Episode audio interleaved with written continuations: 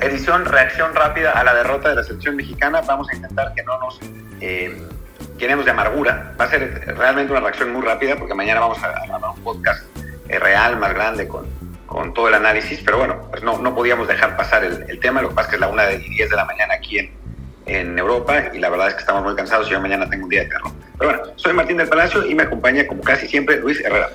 ¿Qué tal Martín? ¿Qué tal gente que nos acompaña siempre en Apple Podcasts, Google Podcasts, Apple, ¿qué más? Spotify y muchísimas aplicaciones más? Por favor, suscríbanse si no han hecho ya.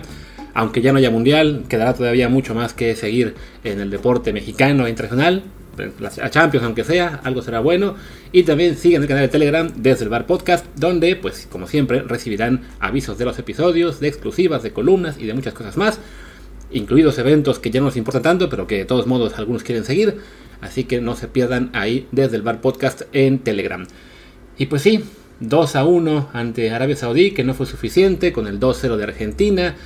Dos veces celebramos el 3 a 0, que habría sido el, el, gol que nos mandaba la siguiente ronda, pero en ambas nos sacaron fuera de juego, correctamente, desafortunadamente. Y pues, ¿qué nos queda, Martín? No, bueno, yo estaba en un bar en, aquí en Holanda y mi, mis gritos asustaban a todo el mundo, no están acostumbrados a eso. Y después también mi decepción. Y, y, a mí me, yo, yo grité uno más, güey. Un tiro de Lautaro que pega en la, en el poste, en la red de por afuera. Sí, también lo vi. De Argentina. Eh, también lo grité y no fue. No, qué, qué dolor, qué dolor, qué, qué, qué eliminación más dolorosa, que además porque es inesperadamente dolorosa, ¿no? O sea, estábamos todos ya resignados a que, o sea, que nos íbamos a ir y que no nos iba a alcanzar. Y de pronto se pone 2-0, 2-0 con media hora por jugarse, pues parecía que sí se podía, ¿no? Digo, yo lo único que agradezco, agradezco dos cosas, la verdad. Una, que haya metido ese gol Arabia, porque así no nos vamos por fair play, eso sí hubiera sido el colmo. Y después, la segunda, que Argentina quede primero del grupo, porque así los gringos, porque si no los gringos se podían correr a semifinales, era un horror. Yo no creo que avancen a, a cuartos, pero bueno, eso ya se ve después. Y sí, caray, creo que si de algo sirvió ese doble 2 a 0 en el minuto 60 que estaban ya los partidos, fue para pues recuperar aunque sea por unos minutos esa ilusión, esa, esa comunión, afición, selección mexicana que se había perdido no en los últimos dos partidos, sino ya en los últimos dos años. Y en ese punto, cuando veíamos muy cerca el, el gol, yo estaba en un bar aquí en Barcelona, era un bar, es un bar muy grande en el que había una sección de argentinos, una sección de mexicanos, eh, y al principio los mexicanos todos, este, pues resignados, molestos, mentando madres, y ya nada más de que, bueno, estamos aquí porque, pues, ¿qué más se le va a hacer? Y ya al minuto 60, todos ilusionados, todos preguntándome cómo estaban las cuentas, si metía un gol en Argentina, qué pasaba, si lo metíamos nosotros, qué pasaba, si metía el gol a Arabia, qué nos pasaba. O sea, se recuperó esa ilusión y no es poca cosa, porque a fin de cuentas el fútbol es un deporte que es para eso, para que nos emocionemos, para que nos unamos, no para que estemos haciendo coraje.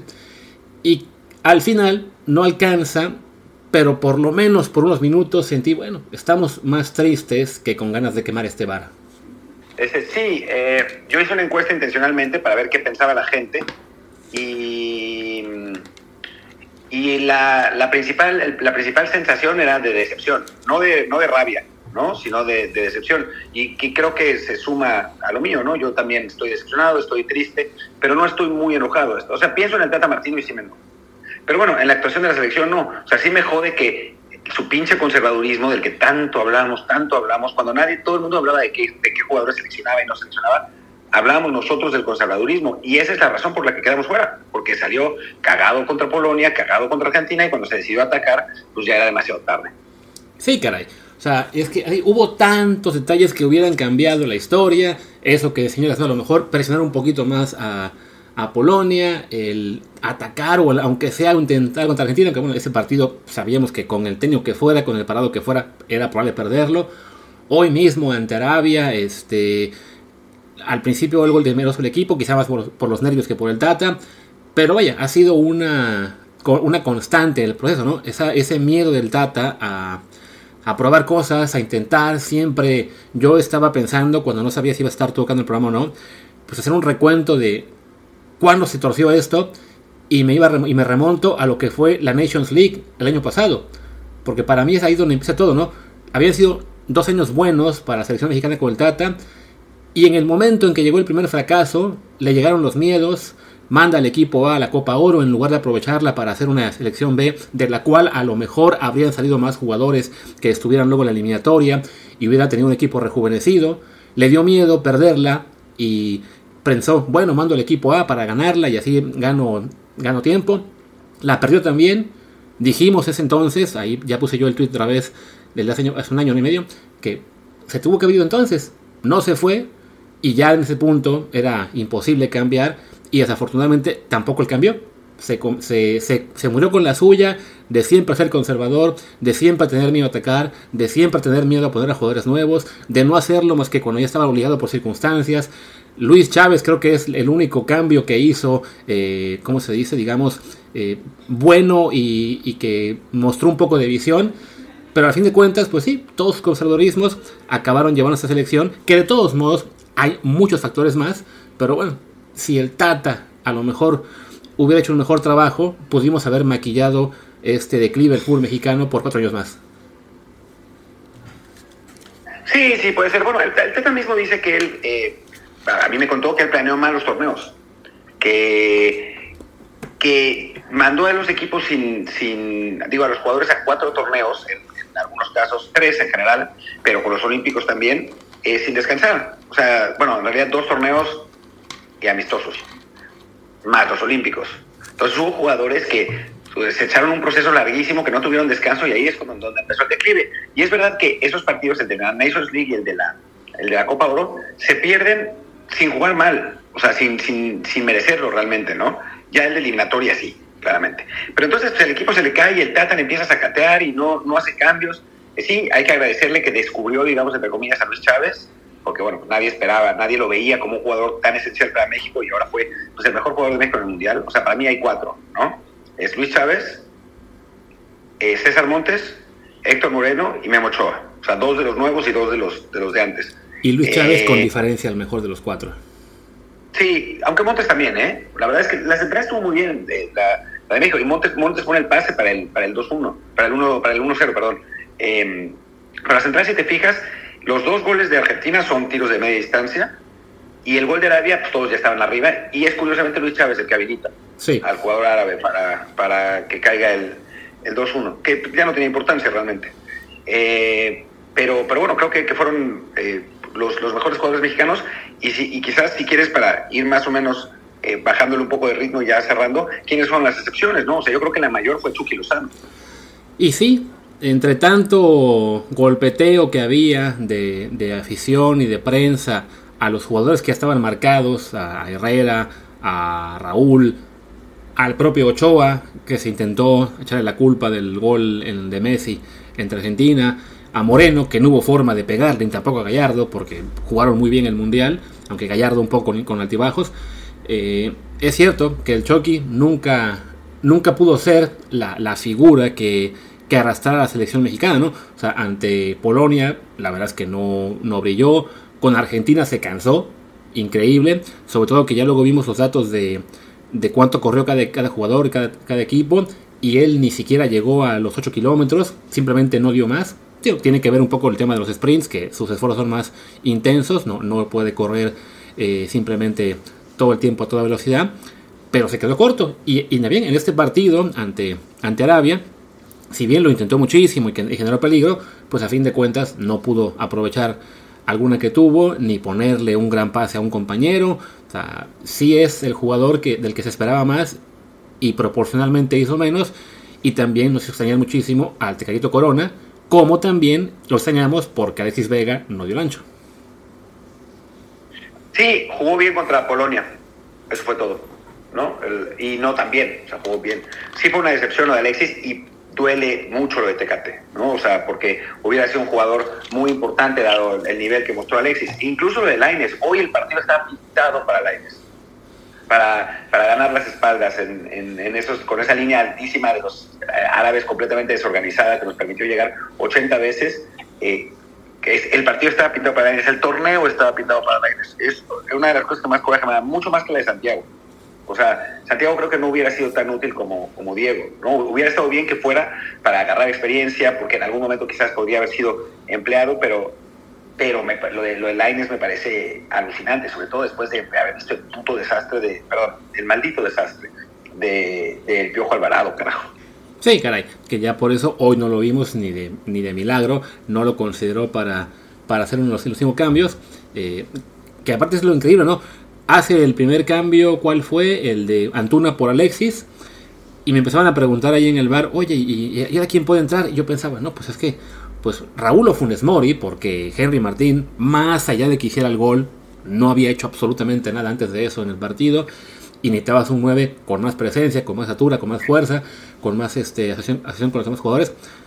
Y yo pensaba, bueno, pues a lo mejor, este, eh, aunque no les guste, pues Raúl, ¿no? O, Funes Mori. Y de ahí en fuera pensaba, bueno, ¿y quién más? No hay, ¿no? O sea, entró Charlie y fue de puta, pues estarán cansados los, ya los mediocampistas.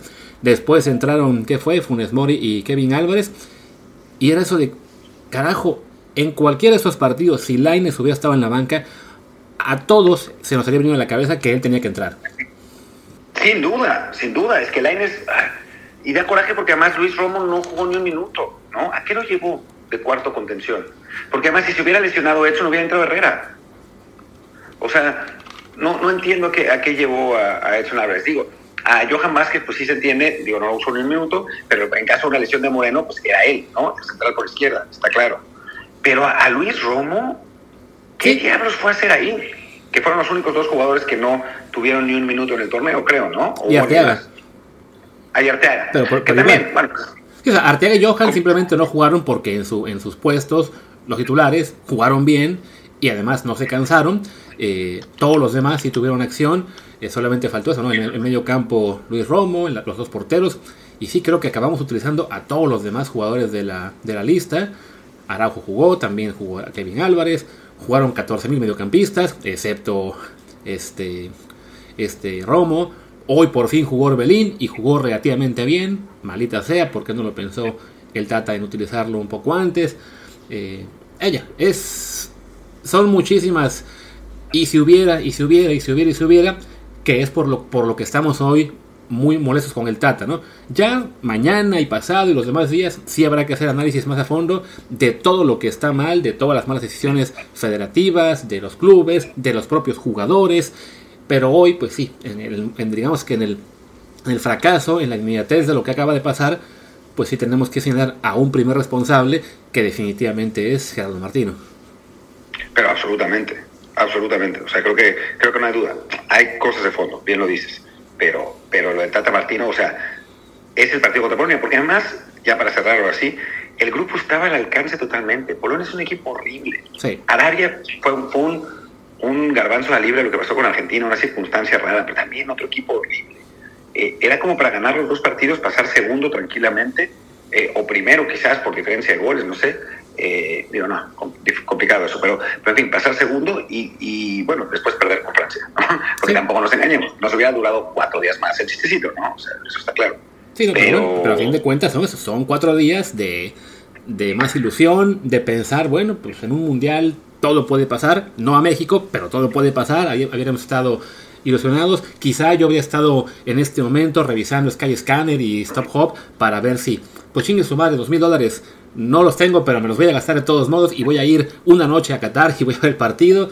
O sea, habría es cierto que no, no cambia la circunstancia del fútbol mexicano, pero una alegría más siempre se quiere, ¿no? Es como hoy con Australia. Su fútbol es de los peores que están en la Copa del Mundo. Eh, yo creo que es, como ya dijimos, ¿no? Estaban ellos, Costa Rica, Qatar y a lo mejor un par más.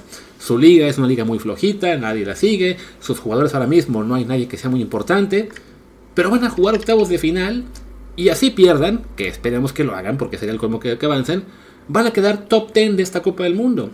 Y eso pues es una alegría que ahí está, ¿no? O sea, no, no hay por qué eh, flagelarse y decir, no, no, sí, teníamos que perder para que por fin haya un cambio. No lo va a haber. Ya John de Luisa lo acaban de ratificar y va a seguir cuatro años cuando cualquier país decente ya había sido el primero en renunciar. Entonces, bueno, pues si sabemos que no va a cambiar, por lo menos esa alegría extra, esos cuatro días de ilusión, hubieran sido bienvenidos. Sin duda, sin duda, sin duda. Pero bueno, ya habrá tiempo mañana de, platicar más a fondo. Eh, por lo pronto, pues dejémoslo, dejemos aquí la reacción rápida, ya es casi una y media y yo, si no, o sea, tengo que estar a las nueve de la mañana en donde tengo que estar, así que, bueno, si no duermo hoy estaré en serios problemas. Pero bueno, ahí está.